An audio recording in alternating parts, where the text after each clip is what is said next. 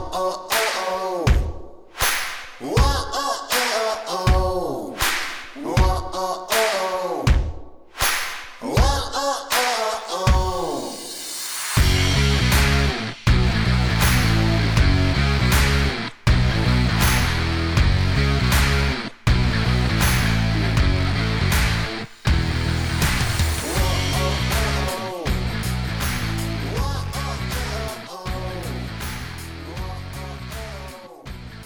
We are back with the Protectors podcast, and tonight I am joined by longtime retired police detective Bruce Robert Coffin. How's it going, Bruce? Good. Thank you for having me on, Jason. Yeah, we're talking about bios and how we look on paper and everything, and you look great on paper. well, touche, touche. You've got quite a bit of experience yourself. It's like, and you have that that twofold. You're not only great, like with a great background, but you you brought that to actual paper now too. So you're writing books. it's I've I've uh, I've gone further than I imagined when I first started out here. Yeah, sure. we're we were talking a little bit before we started the podcast about, you know, everybody thinks they can write a book, but they never really. A lot of people just don't actually sit down and do it. And you right. did it. I mean, how many? You're on four or five books now, right? Yeah, my my fourth uh, published novel will come out uh, February fourth, uh, within plain sight. Uh, somehow we've we've gotten here already. It's it's amazing how fast it actually happens once once publication uh, once you achieve publication because you're you know you're really uh, you're mandated to get a book a year out by contract. So there's no more messing around. the the first book before before actually writing that first book, I, I spent two and a half years writing uh, what I appropriately called a drawer novel, which was, you know, really learning the the art and craft of of creating a novel, and uh, and doing all the things wrong that were involved in that, so I could do the learning and then go back and and write a good novel, which was what Among the Shadows, my first novel, ended up being. Yeah, I'm very intrigued now because you know I've had a ton of authors on. I've got about 50 books on my mantle now that I have to. read. it's not even have to read; it's that I want to read. I just I right, need more right. hours to read, and then and then trying to author myself. You but start you know, going to conferences. You bring in 10 or 15 new ones home. My my to be read pile is in every room of my house. I love it. I offered um I offered to send my book to someone once, and they're like, you know what? I got too many books. So thanks for It's like, ah, cool, bro. Thanks. Occupational hazard. You could humor me at least, but right. uh, I'm like, come on, man. Let me just. You can put it in your burning pile, but just.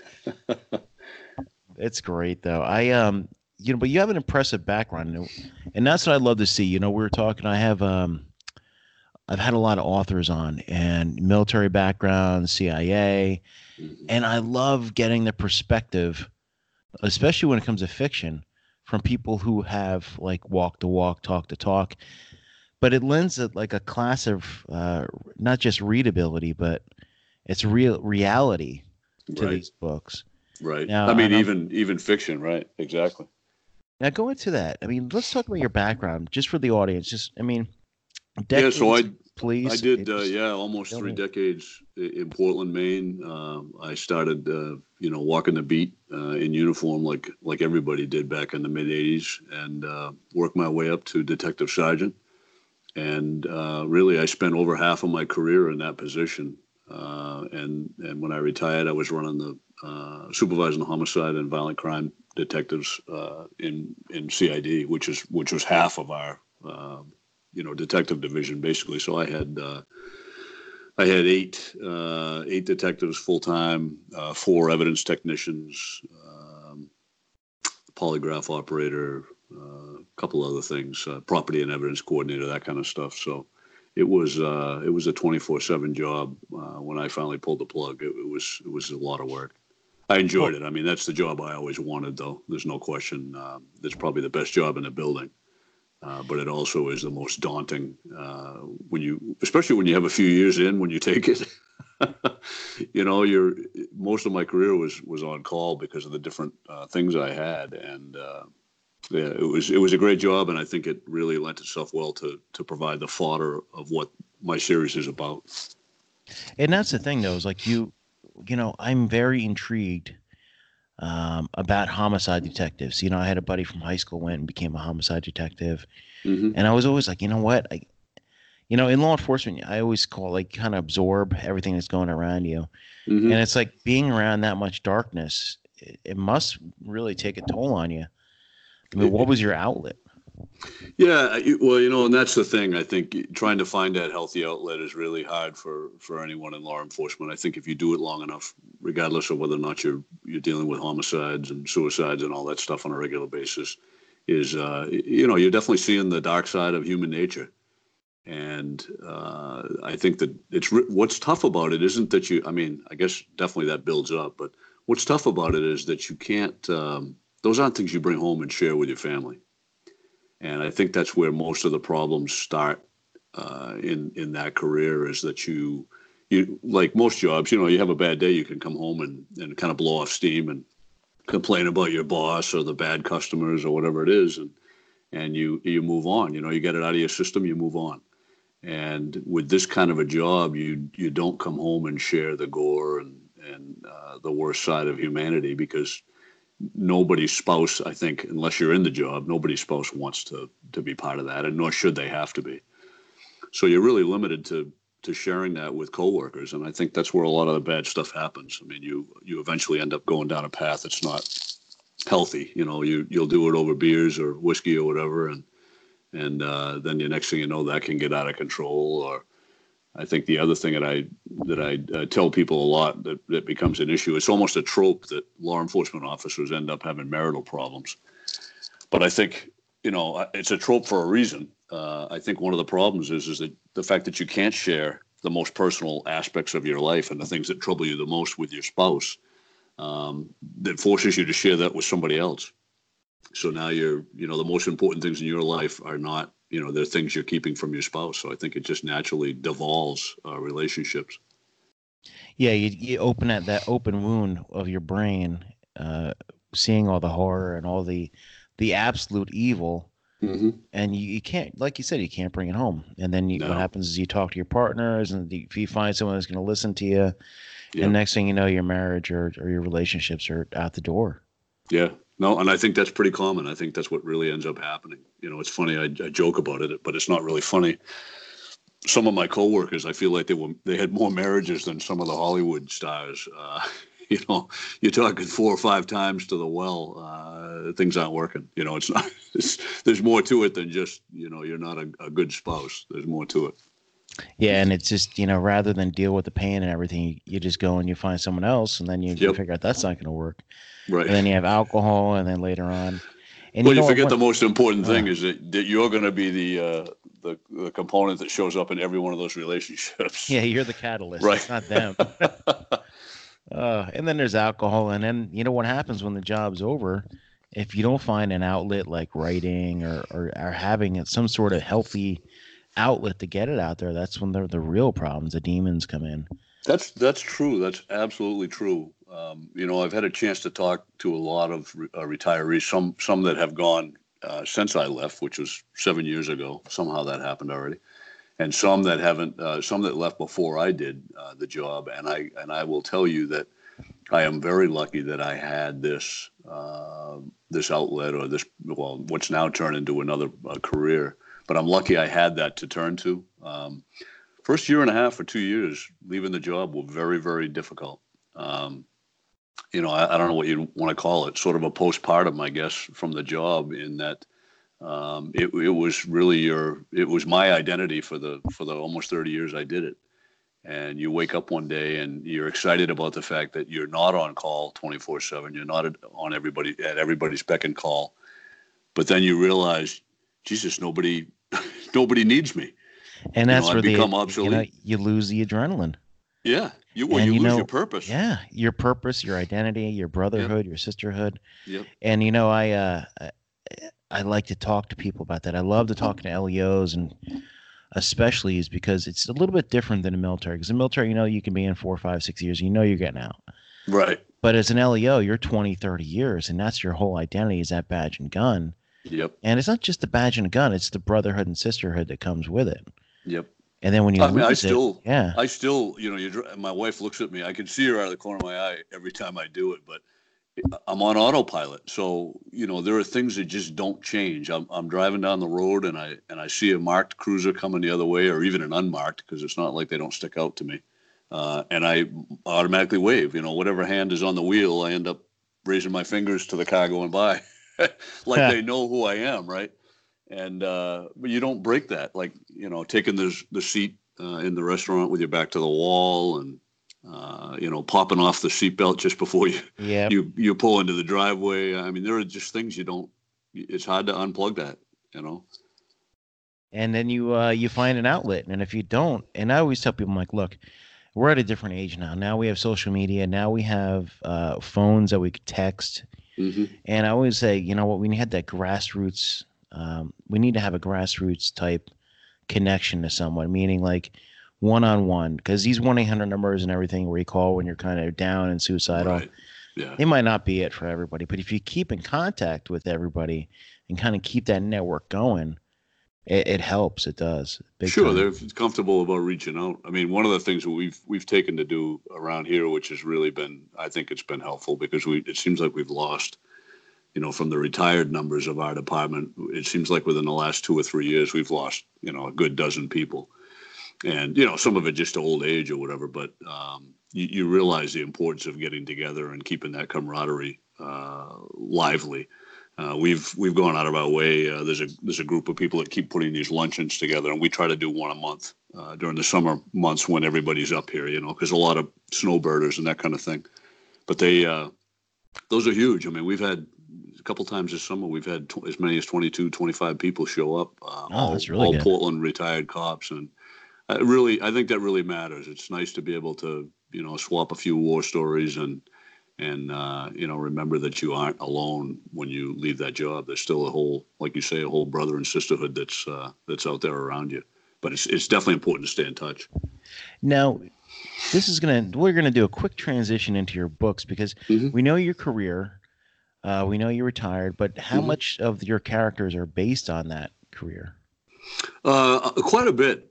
I mean, the characters themselves, I, I've really drawn to make the characters. Some are entirely made up. Um, some I've taken bits and pieces of, of the quirkiness of some of the people that I worked with uh, to create a, a, very realistic portrayal of what the job is like, which was really my goal when I set out. I wanted to be able to tell stories that would, you know, would be page turners and would enthrall you, and there'd be a mystery to solve and and all that. But I wanted to try to make them as absolutely realistic as I could uh, and as gritty as I could so that they would seem uh, as close to what the job is really like as possible. And uh, I've gone out of my way to do that, and I think I think it's paid off. I think it is the difference.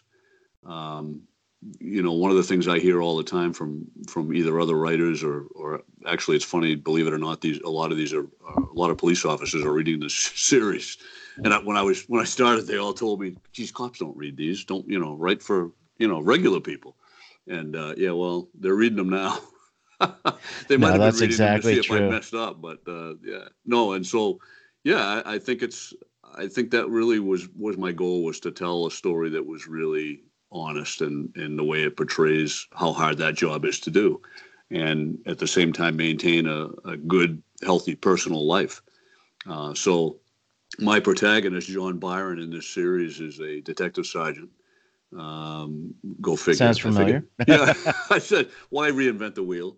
And um, and he and he grew up in Portland on Munjoy Hill, uh, second generation police officer. So his dad Reese was a cop uh, before him, which I thought uh, would really add some stress to his his uh, growing up. You know, I can't think of a worse deal than having your dad be a cop. You know, where you're trying to grow up, and uh, and so that that's the deal. He's separated from his wife in the first novel, Among the Shadows. Um, he's running the homicide unit, and uh, right out of the gate uh, in that first book of the series, in order to be able to tell you the historical parts of John and to show you why he is who he is, um, I have him investigate the death of a former uh, police lieutenant who worked alongside of John's father when he was alive, and who John remembers from childhood and then things really go downhill from there. But um, I, I, really I like the idea of being able to put, you know, create fictional stories, which is what every one of these are, and fill them and populate them with things that are very realistic incidents that either I went through personally or uh, that that you know officers that I worked alongside of went through. Uh, and the more the more personal and the more stressful those situations are, I think the more it resonates with with people that are reading. You know, one of my author friends told me he's like, you have to have seven, at least seven instances of conflict throughout a throughout a fiction book. I've never I've never counted them, but that's that might be a good number. Yeah, to get you through. There's always something happening to the protagonist, and after he told me that, I every time I read a book, I'm like, well, there's one, there's two. I know, like, it's funny. I don't think of it that way, but I like that. I like that. I'm like, stop putting this guy through hell. You know, come on, killing me. I look at it as uh, when you're when you're plotting and you're trying to you know you're trying to have enough side stories going on and and the main thing that you're trying to solve. Uh, for me, as you're right, I mean, it's really when you're writing it is very much like reading a book, in that you can bore yourself if it's if you don't have enough things happening, and so. I equate that when I'm first starting off to to making sure that I have enough balls in the air like a juggler would, you know how boring it would be to, to watch me juggle two or three tennis balls. Uh, but if but if you start upping the number and you you put some breakable stuff in there or some really sharp things or whatever, all of a sudden it becomes a lot more tense to to be part of. Yeah, that tension, and you know what that makes it. I'm going to add the seven conflicts, which is like yeah. seven balls or juggling, and it makes a lot of sense now. Especially yeah. and make one of them a chainsaw. You know that really uh, uh, ups the ante. Now the series. How did you start that series? Um, like how did you real, one day you're like, was, hey, you know what, I'm done with this job. Yeah, it started. Put pen and paper. I, I started writing again. Um, really about uh, I don't know, say nine or nine or eight or nine months probably before I retired um, in 2012, and I didn't know that I would be retiring in 2012. Quite honestly, um, that just came about uh, really on its own. I started writing again. I got the bug. Uh, I hadn't written uh, fictional stuff since college, and uh, I, I, don't know why it reared its head then. I think there were a couple of things that happened, uh, not the least of which was my wife uh, buying me an iPad, uh, trying to bring the dinosaur into the 21st century. you know, like, like I don't know about you, but I I used to type everything in high school and college, and even when I started with the police department, we were still typing. So uh, pre yeah, pre computer days, definitely. really. Mm-hmm. And uh, so, God, I miss the smell of whiteout. You don't need that with an iPad. Um, I think in I, college I was still handwriting some stuff. I don't remember. It was the '90s. Right. Like, yeah, we didn't have spell check. Uh, you had the dictionary, and uh, but I, yeah, I, I, all of a sudden I, you know, I found the little WordPad app on there, and I just started playing around, and uh, literally, even though I didn't know what his name was yet, uh, what would become John Byron started to spill out and uh, I set about to trying to. I, my goal really at that point was just to write a novel, you know, and finish it. I said, I, you know, I want to write the great American novel, and uh, and I and I still want to write the great American novel. I haven't I haven't accomplished that yet, maybe, but I'm I think I'm turning out good ones. Um, and that was it. And that's really my whole goal. I wanted to set that out for myself and see if I could do it. You know, like a monumental task to actually complete a full novel. And uh, like I say, that one took me two and a half years and it wasn't good, but I actually did accomplish that goal. And uh, from that, I learned so much that uh, the writing really started to take off after that happened. That's funny because what really what was the first draft, you know, first complete draft. I mean, I obviously there was a lot of editing too, but when I finished the first draft of Among the Shadows, which was the first in this series, uh, that only took about five months uh, to get that first draft done compared to the two and a half years of writing, you know, a bad drawer novel, which was much shorter than than that first draft too, by the way. So um, once you once you figure it out, it really starts to come together quickly, and and the writing process becomes a lot more fun. I think once you know what you're doing. Yeah, I've noticed that is like the process seems to be because I, I, see one guy he'll put out a guy or girl put out a book, takes him a year or two years to write it, Mm-hmm. By the time they get edited, it's like you know a three or four year process. Then the next thing you know, they're kicking out like a book a year. Right. And it's like I'm like, man, they're on a they're on a mission now. I'm like, wow. well, and I think it just becomes part of your life. I mean, I'm I'm lucky and or blessed, I guess, that I that I have the pension and I have a wife that, that has a real job and uh, so I'm I'm be I have the luxury of being able to do this full time. Uh, so and that's really what I do. I mean, I'm either you know flying someplace, driving someplace to talk about my books or sign them, and uh, when I'm not doing that, I'm writing. So to do a book a year, really, once you you set your mind to to having that be your life, it's it's not as difficult as you think. I think the trick really is coming out with a good book every year. Uh, but writing a book every year, once you get into the habit of writing, I think is it's just you know it's like going to the gym if you do it every day, it becomes much easier. You know, your muscles don't atrophy. If you're uh, if you're taking time off, it's really a struggle to get back in. And so I I make a real concerted effort to to write every single day. And it's great because not only do you have like 30 years plus of experience in your head, you know, you're still meeting more and more people. You're still building. Uh, you know, every person you meet could be part of the story. You know, sure. Once you listen to their story. Yeah, Oh, any experience too. I mean, and, you know, just in your day-to-day activities, experience, conversations, something I overheard in a diner. Um, there's fodder everywhere. You know, it really is amazing what you what you pick up on once you start, you know, kind of tuning into that and and how you'll you might be writing something and and you know there's something missing from it. You know, maybe it's a personal aspect or something, and and then something just sort of throws itself into your lap, and you're like, geez, I can use that and uh, I, I just find that fun. I, you know, the the creative process when it's going well is uh, is almost like watching a great movie. I mean, sometimes this stuff just feels like it's happening in front of you. Yeah, you know, I'm starting to feel that way because I, I I'm working on a fiction book on the side. It's probably going to be about three or four years from now because I have too much nonfiction going on in my life. that uh, I uh, but every, I like how you said that uh, fodder because there yeah. is so much stuff that you could add to a book. Like, you know, like you said, going to a diner, going here, going there. Yep. And it and, is and all your experiences. like a movie. Yeah, it's like a movie. I mean, just like just your your your careers. Um, you just think of all the experiences you had. You know, maybe they were humorous, maybe they were serious, maybe they were dangerous. Um, but you can take and shape all of that stuff and and use it, you know, the way you see fit. So it's really, if you've had enough experience, it's it's entirely possible to put together almost any scenario and make it work and make it believable. Uh, and I think that's just such a huge advantage.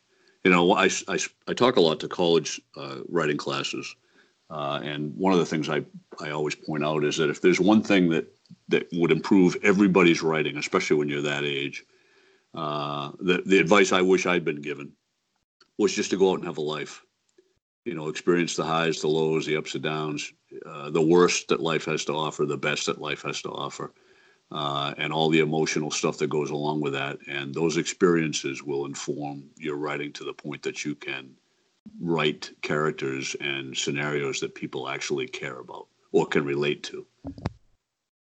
Yeah, because one thing I've noticed is like when you you could tell someone who's had real life experience when you're reading it and whether mm-hmm. or not someone's like just trying to blow smoke up your ass. So it's like right, right. it's a reality, you know. It is true. I mean, you start looking at that, and it's funny. Even even now, when I read, I mean, obviously, I'm reading for entertainment still, but I think I look at things now with a different eye than I did before because I know what goes into it and whether or not somebody knows what they're talking about. Oh, I absolutely do. Especially when it comes to military and police books. I'm like, uh, I'm like, come on, where'd you, where, what's your background? I'm like, do you even know what you're talking about? Did you even research this? Well, it's the same thing you'd pick up, I think, in a conversation, you know, with somebody in the first five minutes that that, that they were full of it. Uh, I think that that obviously comes out in book form as well. You know, it's hard to maintain that illusion if you don't really know it. Absolutely. Oh, I love it. Hey, uh, so where do we find your books? You're everywhere, right? I am everywhere. Uh, you can find me on all of the big things like Amazon, Barnes and Noble. Uh, my my website that has links to some of that stuff as well is uh, BruceRobertCoffin.com, and uh, you can find me on Facebook, uh, Twitter, all those places. Uh, HarperCollins also has a, an author page for me. Uh, that has all four books, the, including the one that, that will be out in February, February 4th.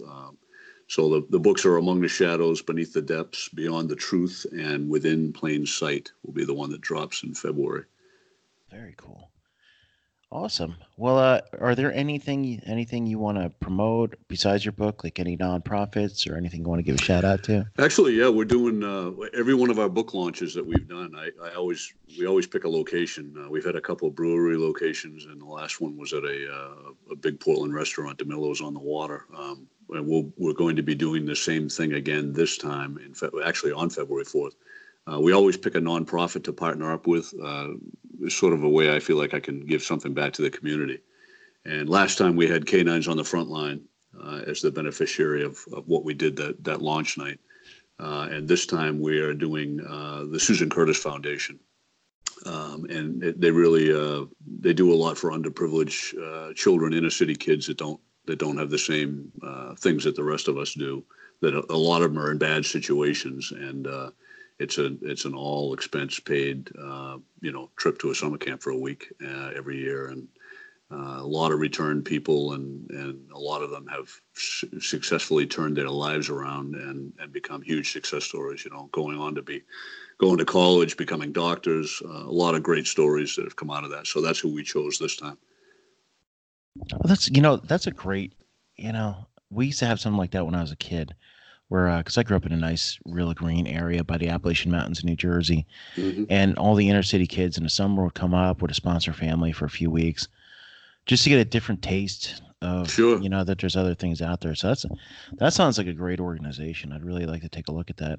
Yeah, they really are. You can find them online. As I said, it's the Camp Susan Curtis Foundation or Susan Curtis Foundation, and um, that was started by. Uh, uh, Governor Ken Curtis and his wife uh, many years ago, former uh, Governor Curtis from Maine. Uh, and it's something that my wife and I have involved ourselves in uh, heavily. So it was a pretty much a no-brainer when we were trying to decide what to, to have the next nonprofit be. So we'll all the percentage of all the sales from that first night will be donated to that. And we always do the same kind of thing where we'll raffle off a name of, of a character for one of my future books. that always seems to be a pretty popular item. well, if you guys do a raffle, I'll send you a bunch of my books up there so you get, you know. Donate. Oh, that'd be great. Jeez, I would love that. That would be awesome. And hopefully by then I'll get some new protectors gear in, and you, I'll send some of that stuff up there too. Oh, some swag. We always love swag. You love swag. I love it too.